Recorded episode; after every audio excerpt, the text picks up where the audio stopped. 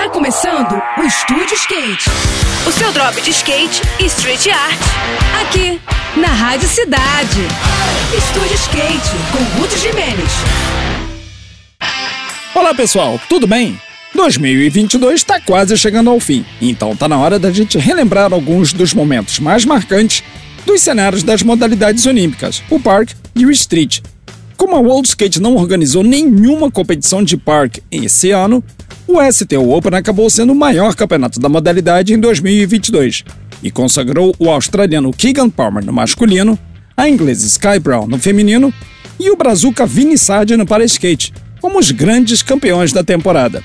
Já o cenário de street foi bem mais agitado, com a realização da etapa de classificação olímpica em Roma no meio do ano, mais o circuito da Street League nas duas Américas e o STU Open no Rio. Nigel Houston e Funa Nakayama se deram bem lá na Itália, enquanto o português Gustavo Ribeiro se sagrou como grande campeão da Street League.